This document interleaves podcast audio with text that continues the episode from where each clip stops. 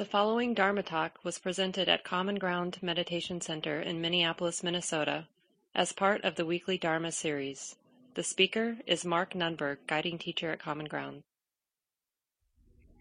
Nice to be with everybody this morning. And for people who are joining us for the first time or one of the first times, a big welcome to you. And uh, we're been, we've been studying this winter and now spring, we've been studying the Buddha's instructions on mindfulness of breathing, one of the more uh, complete set of instructions that the Buddha gave during his many years of teaching, some 2,500 years ago in northern India. And today we, you might have noticed in the guided meditation, we took a different um, pathway into the later instructions. Out of those 16 instructions, we did the mindfulness of compassion practice, right? Keeping compassion in mind creatively. There's a lot of creativity in the Brahma Viharas, the divine abodes of loving kindness, compassion, appreciative joy, and equanimity. These are the four qualities of the heart. And one way or another, we find our way back to an authentic attitude, uncontrived attitude of kindness, or today we did compassion. And then using images or words, we keep it in mind until it feels clear enough. We trust the attitude of compassion enough that we stop trying to do it and we just relax and, in a sense, abide in that pervading, wholesome, radiant quality of compassion, like a light, a warm, tender-hearted light that just shines, touching the experience of our body, touching the, our own heart and mind, touching the world and everyone in it.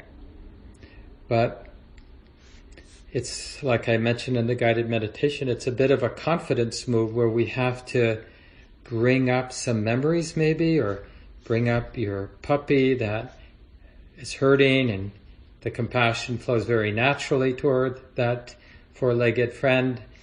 And you remember that and in remembering that relationship with that particular being or whoever whatever then you're able the mind is able to make the simple step of i care about that being to oh this is the experience of caring. This is that quality the buddha calls or we call compassion oh, let me keep it in mind.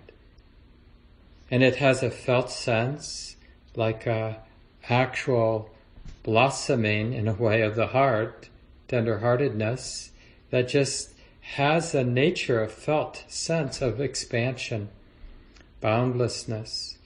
The very uh, experience of real love, spiritual love, is is that it doesn't have boundaries. It might start by remembering a particular relationship with a particular person. But the more we sense the love or the compassion, the more we sense that it includes everything and everyone.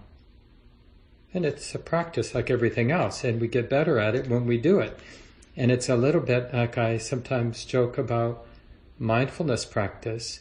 It's amazing that we have a mind and we have a present moment but we haven't been interested in it. And in a similar way, it's amazing that we have these, this capacity for these beautiful attitudes of kindness and compassion and appreciative joy and equanimity, but we haven't been that interested in them. And they they feel so good when the mind is established in compassion. It just feels really good. I mean, we might, we will be sensitive to the very real truth of suffering, but it's an enlivening attitude. It feels good. It feels healing to be in any of those four attitudes of love basic friendliness, kindness, compassion, appreciative joy, and equanimity. And then the, it's a very uh, natural thing when we're we have some confidence in the boundlessness of compassion or any of the four, right? And and having some sense of resting abiding in a radiant, inclusive love, whatever it is, however strong that might be, then it's a relatively easy step into the third set of instructions that we've been studying. So if you don't remember, it's good to memorize these 16. So I'll just go through all 16. Right? So first we're establishing mindfulness. Now we didn't do the first eight uh, today. So we're aware of breathing in and breathing out, right? In an exclusive way. So we have to drop our attention to everything else for the first few instructions, right? Just aware of the physicality of breathing in and out and discerning whether it's relatively long or short. So that requires an even more close tracking of breathing in and out to do that as discernment. Is it a longer breath, a shorter breath, a rougher breath, a smoother breath, right? And then when we've dropped the world and we've just been attending to the physicality of breath, then we're already, the mind is already somewhat secluded, so then we open to the whole body. So the Buddha says, we train ourselves breathing in, experiencing the whole body, breathing out, experiencing the whole body. And then breathing in, calming the body, breathing out, calming the body. And that's the first four. It's a healing of the mind and body. And then with that kind of being more in the moment, then wisdom is aware of the flow of the moment. And that really is the gateway to joy. That's the fifth. Breathing in, experiencing joy. Breathing out, experiencing joy. That the moment, you're not doing it and I'm not doing it, but the moment is alive. It's moving. The body's moving, the mind is moving, the mental activity rather is moving, everything's alive.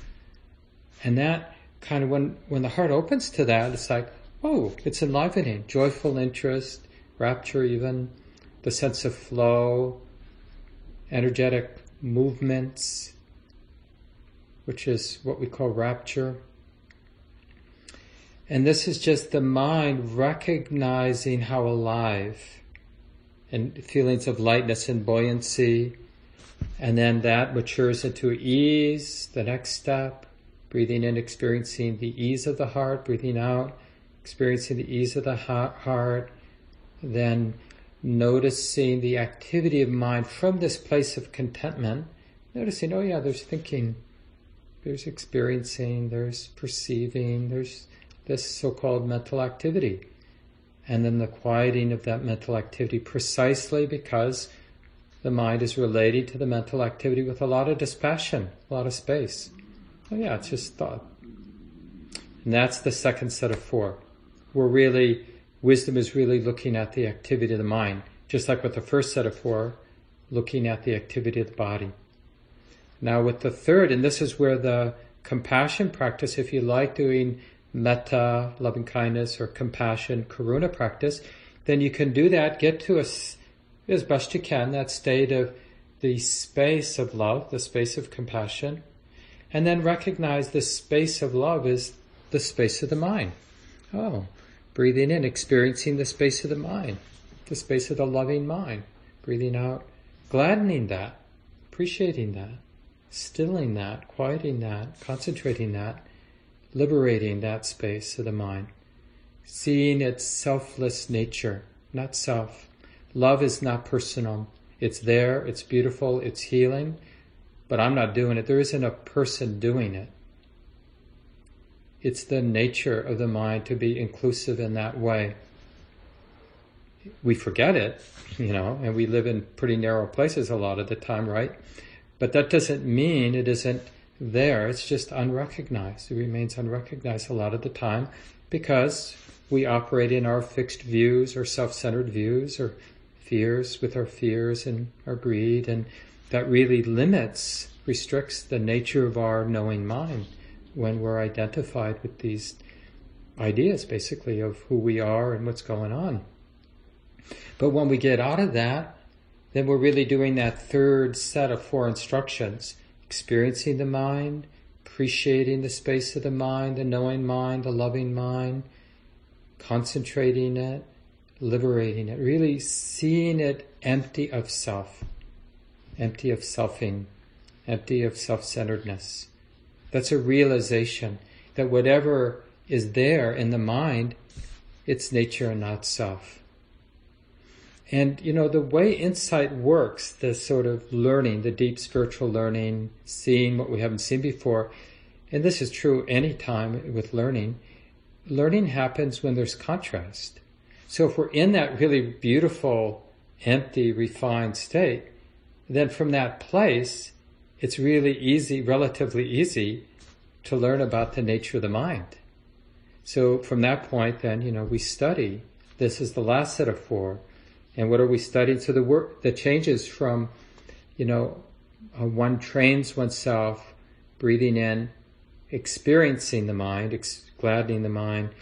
It now it goes to contemplating. So there are four contemplations. We're contemplating impermanence, contemplating dispassion, contemplating um, cessation, contemplating letting go. And that's the last four instructions. And of course, we can, it's ideal, like to do this in a place where the mind is very quiet, very beautiful, very refined. But we can do it, it's good to do it all day long, even when our mind isn't so settled, right? So, but, you know, it's more impactful in terms of transforming and uprooting the habits of our, the unhelpful habits of our mind. The more concentrated, the more settled the mind, the more profound the work, spiritual work we're doing when we bring impermanence to mind, notice the dispassion, notice the cessation, and notice the letting go. So I want to talk about these steps today with our remaining time.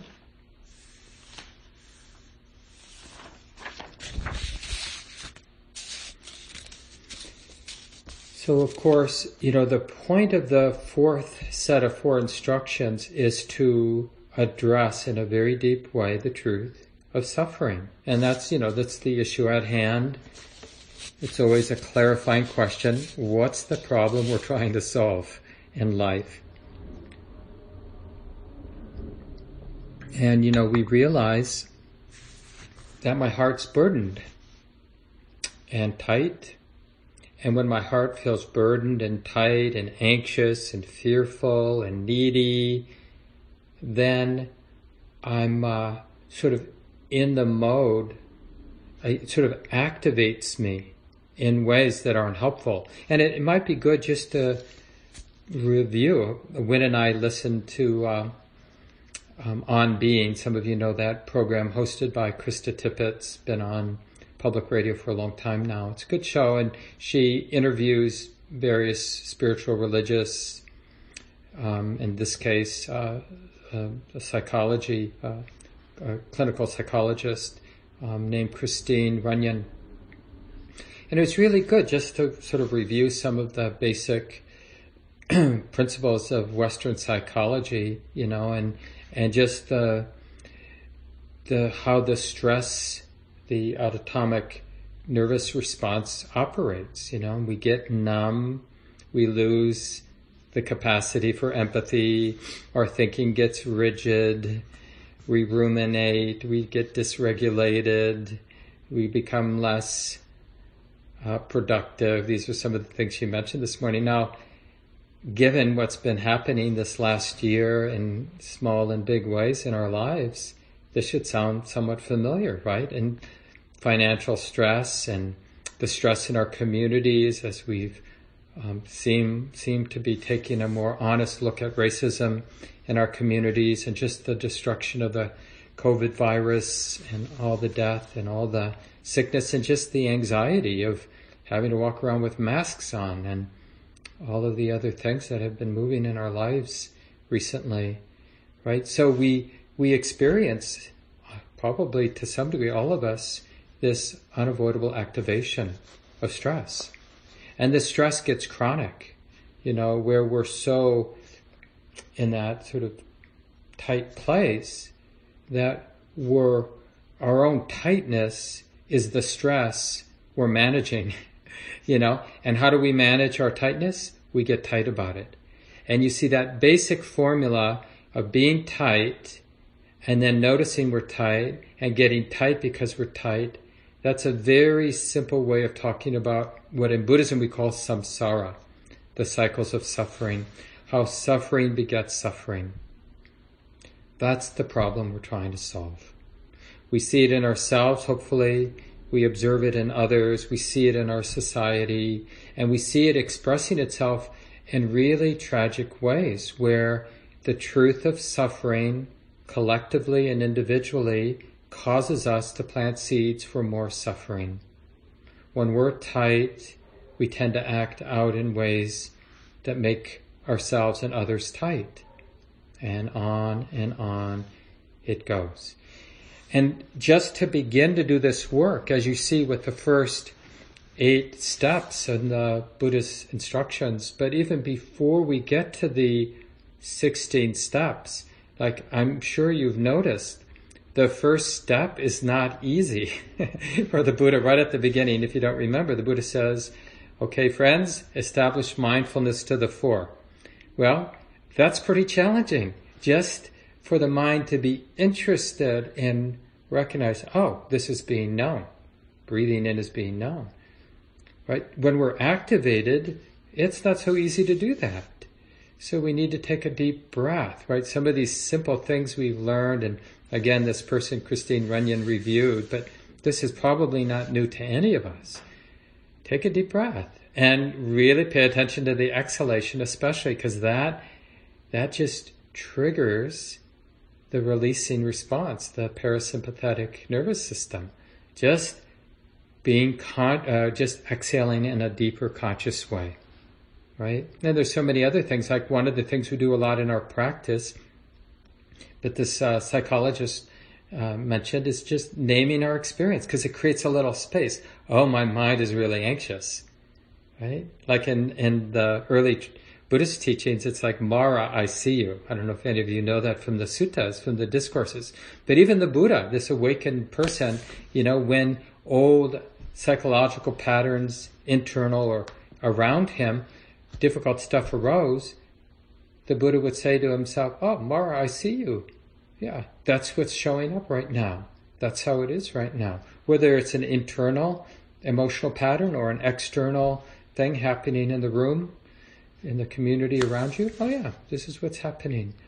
And there's something really that that helps that regulation, that sort of settling, just to name the way it is. Oh, this is what's happening.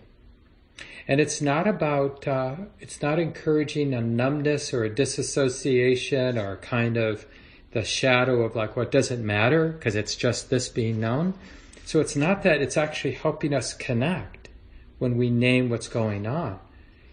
When we know what's going on, then the heart can actually choose to be open and to feel what it feels like that this is going on. Oh, I'm really anxious. I'm really excited. I'm really hopeful. I'm really afraid. I'm really humiliated. I really want this person to like me. That's what's happening now. And it feels like this. I really want that person to see me, recognize me, like me, this is what that feels like. It's so grounding just to simply name. And this is a big part of the Buddhist tradition is whether you actually name, like silently in your mind, you use those words, oh, this is being known. Or you just recognize, you just notice.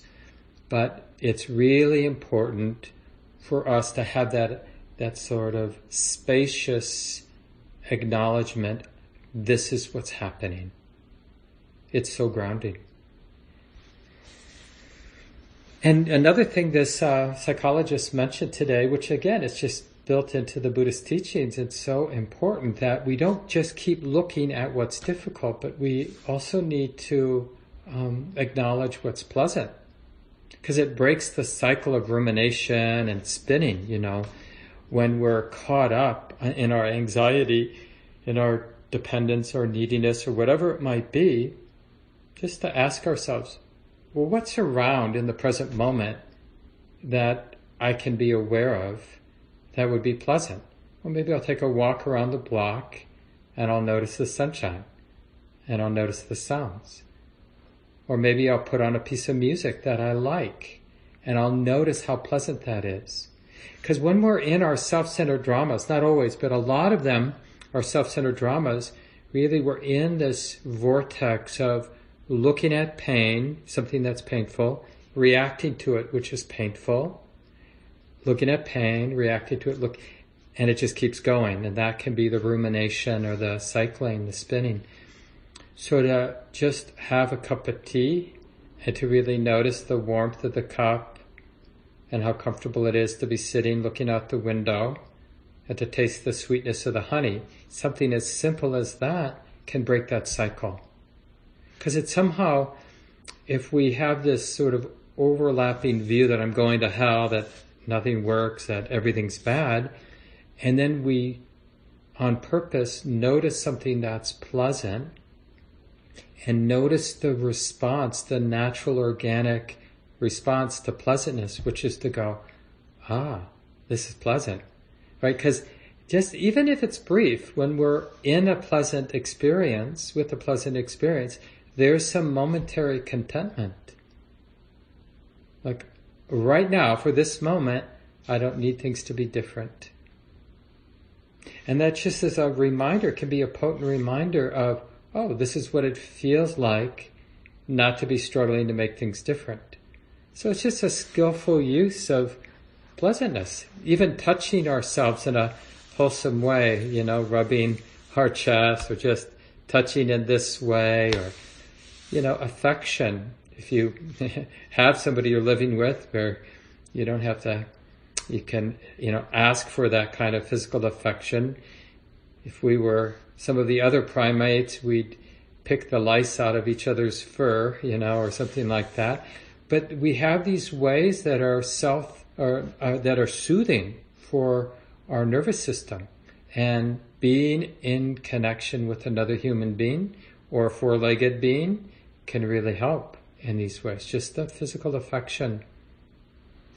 And these are just getting us to the place where we can do the other, you know, 16 steps that I just ran through for all of us, right?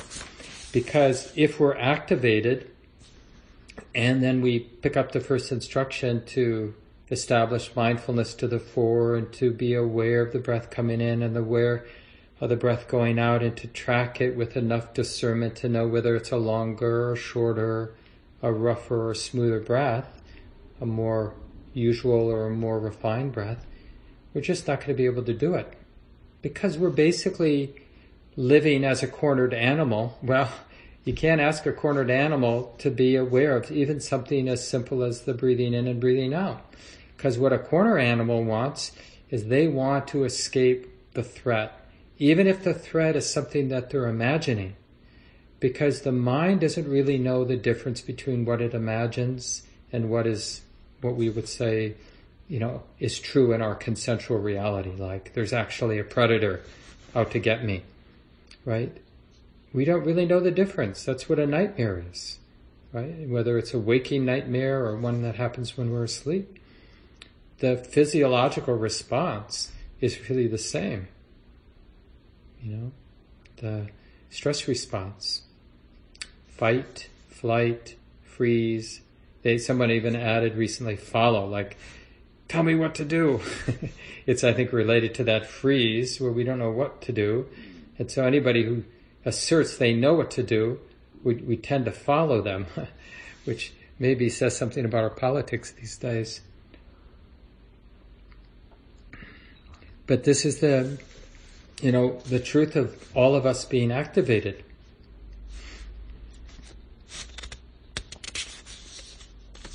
So I want to spend a little time before we end just talking about the last tetrad um, that I mentioned already, where we're contemplating impermanence, contemplating dispassion, contemplating cessation, and contemplating relinquishment or letting go. And obviously, this is the most subtle practice that we're, we're ever going to do in practice. But we want to think of it not just something that we do in the quietness of our meditation, but something that we can develop confidence in all day long. And that will really support those more refined moments when the mind, heart, body is really settled down and the quality of awareness is pretty pure. Just like those deeper, more quiet moments of doing the practice of looking at impermanence, dispassion, cessation, and letting go really supports the daily life practice. because it, it really comes to what I was talking about right at the beginning when I reviewed the refuges, Buddha knowing Dhamma. That the whole premise of the path the Buddha set in motion was this realization from his own life that when I cultivate that stability of present moment awareness and then I use reality, like I show up to reality with that balanced, sensitive uh, continuity of present moment awareness. It's the combination of Buddha being intimate with Dhamma that leads to insight. So we need Dhamma, we need the way it is. And just like in terms of our daily life, we, we don't need to be afraid of the messiness and the painfulness and the humiliation of seeing the way it is. And um, like I mentioned at the beginning, uh, you know, when we're more honest about complicity, and this isn't specific to like myself as a white person, a male, a straight male. Um, we're all complicit in different ways, of course, in the suffering that's spinning, in the injustice, in the oppression. Right? So we, we, it's just about getting close and being real so that we can respond and discover the freedom in that responsivity. And this is really what Buddha knowing Dhamma is all about we often think of it as something that just happens when we're in that proverbial cave in the mountains, nobody bothering us, perfect conditions, you know, with tranquil animals around and somebody bringing us food and, you know, and we're just doing the sort of stereotypic work of meditation.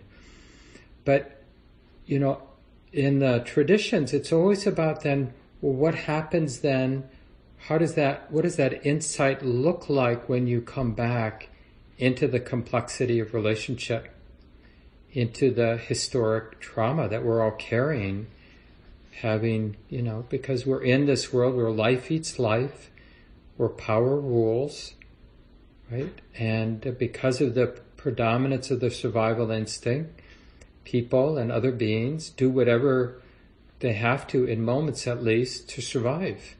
And often that is perpetuating violence on others, taking advantage of others. It's always been this way. And the only thing that can make things better is to cultivate a very honest, clear minded, open hearted relationship. And it's this insight that happens with the studying of impermanence, studying, contemplating dispassion, cessation and letting go that really help. Because that word, let's just look at that word dispassion or disenchantment first. And that may be all we have time for today. And we'll come back to this last set of four instructions next week too, so we're not done yet. But you know, when we choose to study the truth of impermanence, everything's uncertain, it's unreliable, it's ephemeral, nothing is fixed whether it's an idea in my mind or a relationship in my life, all relationships, even the most so-called stable or wholesome relationships, they're an unfolding process. They're not fixed. And in that sense, they're not reliable, they're not governable. You may think you can govern the relationship you have with your child or your partner or your pet or your job, but it's fundamentally, essentially ungovernable and unreliable and uncertain. And we're always surprised when it when that's revealed to us like I didn't see that coming.